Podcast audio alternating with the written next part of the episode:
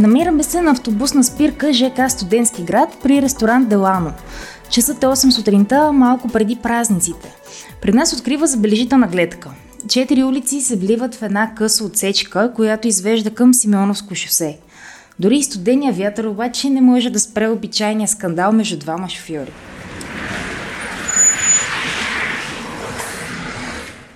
Този коледен епизод на Гласът на Капитал, в който водеща сама аз Анина Сантова, сме решили да ви запознаем именно с странните явления в новите квартали на столицата, като Витуша и Кръстова Вада, където липсват улици, общински детски градини и училища, както и мъничко зеленина. В разговора по-късно ще се включи и районния кмет на Лозенец Константин Павлов комитата, който пък ще разкаже защо се е стигнало до тук, както и как могат да се решат тези проблеми. В интерес на истината, повечето жители на квартал Витоша са свикнали да губят времето си в задръствания. Тапата към Симеоновско шосе е точно такъв пример. Един от редовните шофьори, чакащи там, споделя, че това се случва всеки ден. Основният проблем са да, училището с всички родители, които идват да оставят деца, плюс всички строежи и ремонти, които са в квартала. И факт е, че има само една улица. И колко време ви отнема да чакате всеки ден? Някой път по 30 минути за тук няма на 50 метра да излезем. Проблемите всъщност се обострят взаимно. Сегашните улици наистина не могат да обслужат частните училища в квартала, а училищата пък са частни заради същата причина, поради която се налагат частните улици – липсата на инвестиции от страна на общината. Частното училище Константин Кирил Философ се намира на улица Екатерина Ненчева.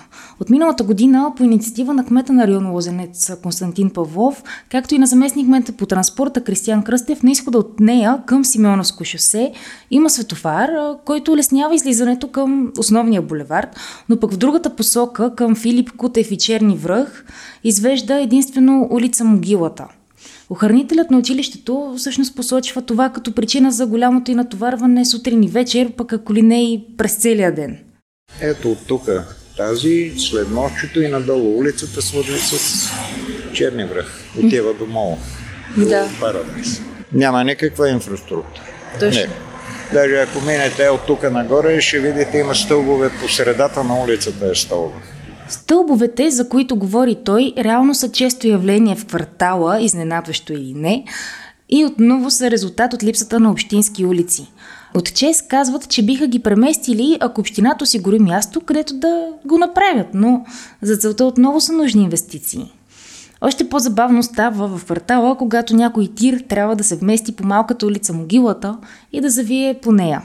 GPS-ите някой път прекарват голями тирове. Значи тировете едвам завиват и тогава, когато дойде тир, повечето ги прекарват от черни връх насам. Да. Дойде тир, тук е, тен става задръст. Той едва взима завоя, камо ли и коли, ако има. Всичките тези явления, липсата на улици и регулации, общински училища и детски градини, както и на удобен градски транспорт, са плод на един и същ проблем – Общината трябва да изкупи всичките частни терени под тях, за да може после да ги изгражда на ново, но няма пари. Този проблем би трябвало вече да е до болка известен на софиянци, за него се говори от много време. Но след десетилетие бездействия нещата обаче изглеждат доста сериозно и вече са на лице дефектите. Получават се градостройствени абсурди, като тези, които ви показахме, от които трудно може да се избяга. Това в крайна сметка е заграбване на бъдещето на цели нови квартали, както наричаме Витоша, Кръстова Вада, Манастирски ливади, които са тръгнали с амбицията да бъдат бизнес центрове, луксозни жилищни комплекси с приказна гледка, но паднали в бездната на общинското управление, което не може да ги догони. Кметът на район Лозенец Константин Павлов комитата вижда като единствено решение придобиването на имотите, с което обаче трябва да се бърза, защото то става все по-скъпо. Това, което пречи, всъщност е собствеността върху улиците. Собствеността върху улиците на практика спира общината да извършва каквито и да било благоустройствени дейности върху тези терени, определени за улици, тъй като те са частна собственост.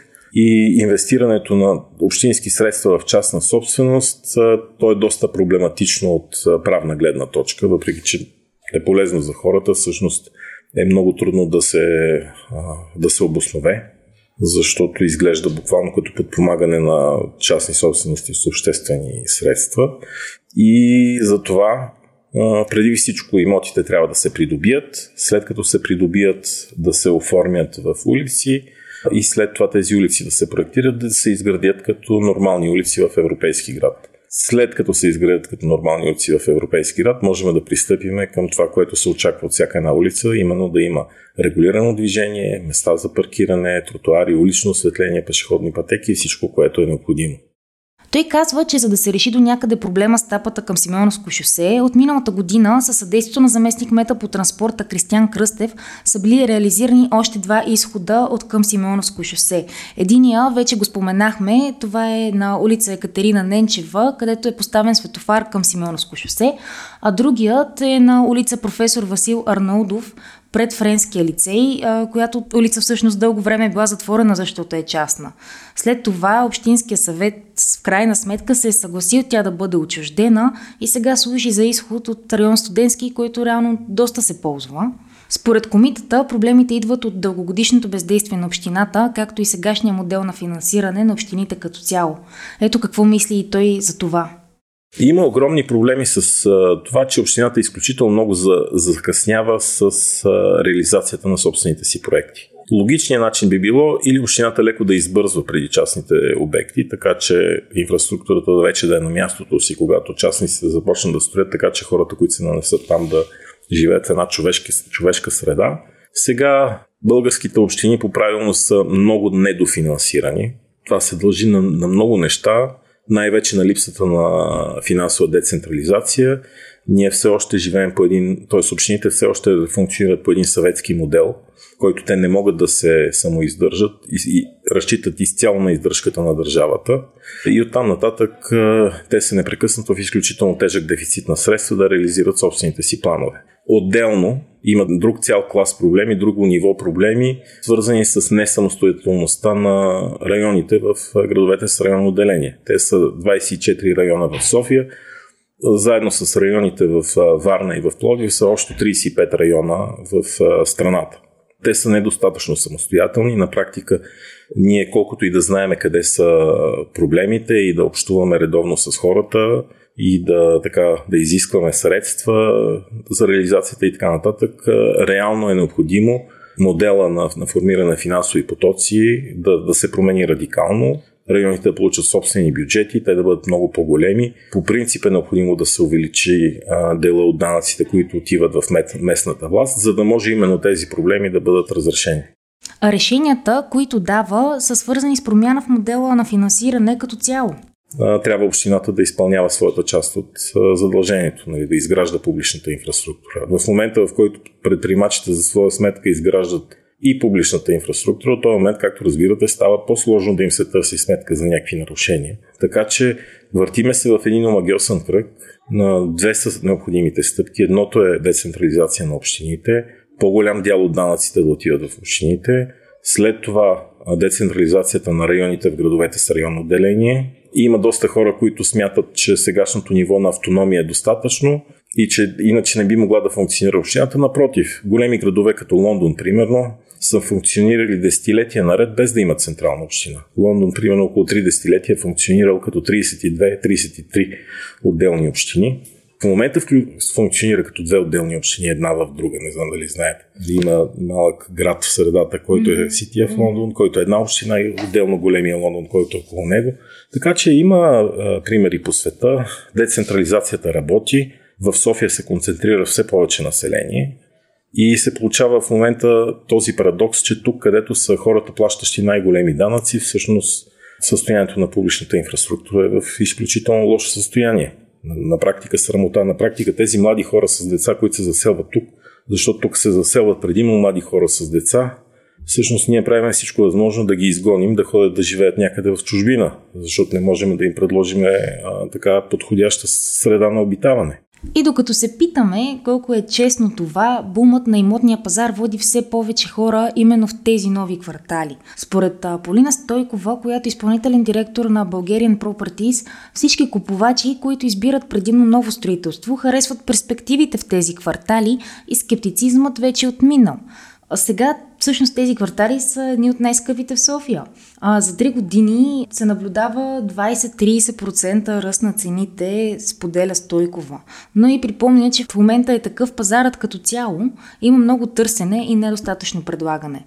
Най-голямото предимство на въпросните квартали пък е близостта до Витуша и до центъра, а новите жители приемат, че трябва да имат кола за да оцелеят и често купуват парко място, каквото се предлага от повечето инвеститори. Според Стойкова това е едно голямо предимство, защото когато избират жилище в старите квартали, на тях не им се предлага такава опция. Както всички знаем, там проблемът с паркирането също е голям. Ако искат да купат жилище в центъра, те трябва да плащат зона и така, ето по този начин, всъщност се оказва, че да си купиш парко място е важно от тази гледна точка и автомобилът винаги ще присъства в картинката, ако живеете в някой нов квартал. Понеже голяма част от тази инфраструктура е изградена с частни средства, за да могат частните предприемачи да продават жилища, те най-често полагат асфалт, оформят до някъде нещо като улица, но после обещават на бъдещите жители, че общината има задължението да изгради такава. Но общината така и не изпълнява това свое задължение и по този начин проблемите взаимно се обострят. Когато нямаме тук достатъчно общински услуги, примерно няма училища и детски градини, общински, а, няма примерно достатъчно магазини, спортни обекти и така нататък, така нататък, и улиците не са достатъчно широки, за да има по тях градски транспорт, от този момент нататък, вие за да живеете тук, на вас ви трябва кола. И това колата е въпрос на оцеляване, на живот и смърт. И вие всяка сутрин се качвате на тая кола и по тези тесни, недоизградени кални улици трябва да излезете и след това да се приберете, заедно с хората, които идват да си остават децата на частните училища и детски градини да си тръгнат, заедно с камионите, които се опитват да влязат бетоновозите и другите камиони, за да строят, защото тук също е строителна площадка, а, заедно примерно с камионите, които се опитват да доставят нещо по малкото магазини, които тук нещо нали, работят, все пак се опитват и да си тръгнат. И, и въобще виждате, че а, нали, изведнъж се появява нещо така като селище от американски тип, където всички разчитат на колите си. Това генерира огромен трафик върху тесни недоизградени улици, които са в много начален етап на реализация и наистина няма откъде да се почне, освен от придобиването на собствеността. Изходът от ситуацията е именно да се мисли глобално, а не на парче и с закъснение. Общината от години говори за съвместен с държавата финансов механизъм, по който въпросните терени да бъдат придобити, защото за това са нужни милиарди, които тя респективно няма. Като за начало е време общината да задвижи дългоочаквани и спешни проекти, те вече стоят на масата. И такъв пример е до изграждането на булевард Филип Кутев, което може и да започне до година. И би позволило всъщност улица Могилата, за която по-рано говорихме, да бъде вътрешно квартална улица, по която да минава дори и градски транспорт, но не и да служи за извеждане към Черни връх, каквато функция личи си няма. А, друг спешен проект е свързването на улица Борис Руменов с Ангел Каралийчев, което ще стане през бъдещия парк Витуша, с което ще се осъществи още една връзка изток-запад. Нещо много важно като цяло за района. А връзката към Симоновско шосе, с която започнахме а, този епизод, където се събират четирите улици, всъщност се мисли като кръгово кръстовище. Това обаче е сложно за осъществяване и на първо място трябва да се реши проблема с собствеността, а подземната инфраструктура да се премести, като вече после може да се въведе и еднопосочно движение. Каквото и да говорим обаче е доста тъжен факта, че в 21 век продължаваме да си говорим за улици, които са базисно градостройство. Тук все още няма канализация, улично осветление, нормални тротуари, все неща, които биха очаквали да намерят жителите на една европейска столица. А за вело, алеи, пешеходни маршрути и ефективен градски транспорт няма особен смисъл дори да се пита. А, тук ще дам само един пример, който Константин Павлов сподели с мене. От метростанция Витуша до квартал Витуша, всъщност най-бързият начин е да се стигне пеша, просто защото това би отнело 20 минути, докато ако си хванете градски транспорт, това ще ви забави много и би ви отнело двойно повече време. Но в епохата Фандъкова пешеходни маршрути, велоале и прочие ще останат смешни мечти, изгубени в бензиновите и дизеловите изпарения на сутрешните задръствания. който в крайна сметка не е Амстердам.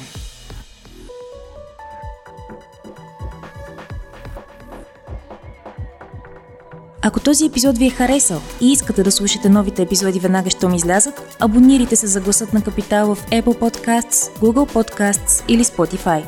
Обратна връзка можете да ни изпращате на podcasts.capital.bg или в познатите ви профили на Капитал във Facebook и Twitter – Музиката, която чувате в този подкаст е написана от композитора Петра Дондаков специално за Капитал, а епизодът монтира Тихомир Колев.